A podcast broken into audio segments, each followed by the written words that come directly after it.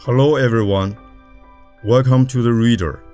I'm Wang Jihui, a professor from Peking University. What I'm going to read for you today is selected from Complete the Work of Building a Moderately Prosperous Society in All Respects. This is a part of the speech by President Xi Jinping at the first plenary session of the 19th CPC Central Committee on October the 25th, 2017. We must do everything possible to succeed in building a moderately prosperous society in all respects and continue to raise the level of China's socialist modernization. Now, and for the near future, the highest priority of our party and country is to bring our journey towards moderate prosperity to a satisfactory conclusion. The 19th CPC National Congress in 2017 further reaffirmed our commitment to achieving this goal on schedule. In terms of timing, the three years remaining to us will pass in the blink of an eye, so we must act with urgency.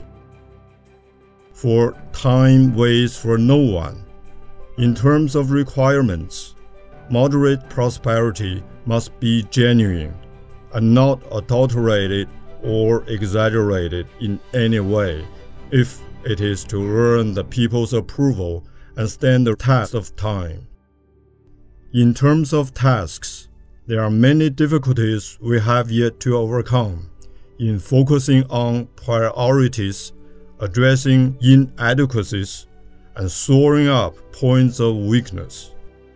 In particular, we must be resolute in forestalling and diffusing major risks, making targeted efforts against poverty, and preventing and controlling pollution Completing such an extraordinary mission requires exceptional drive and outstanding deeds.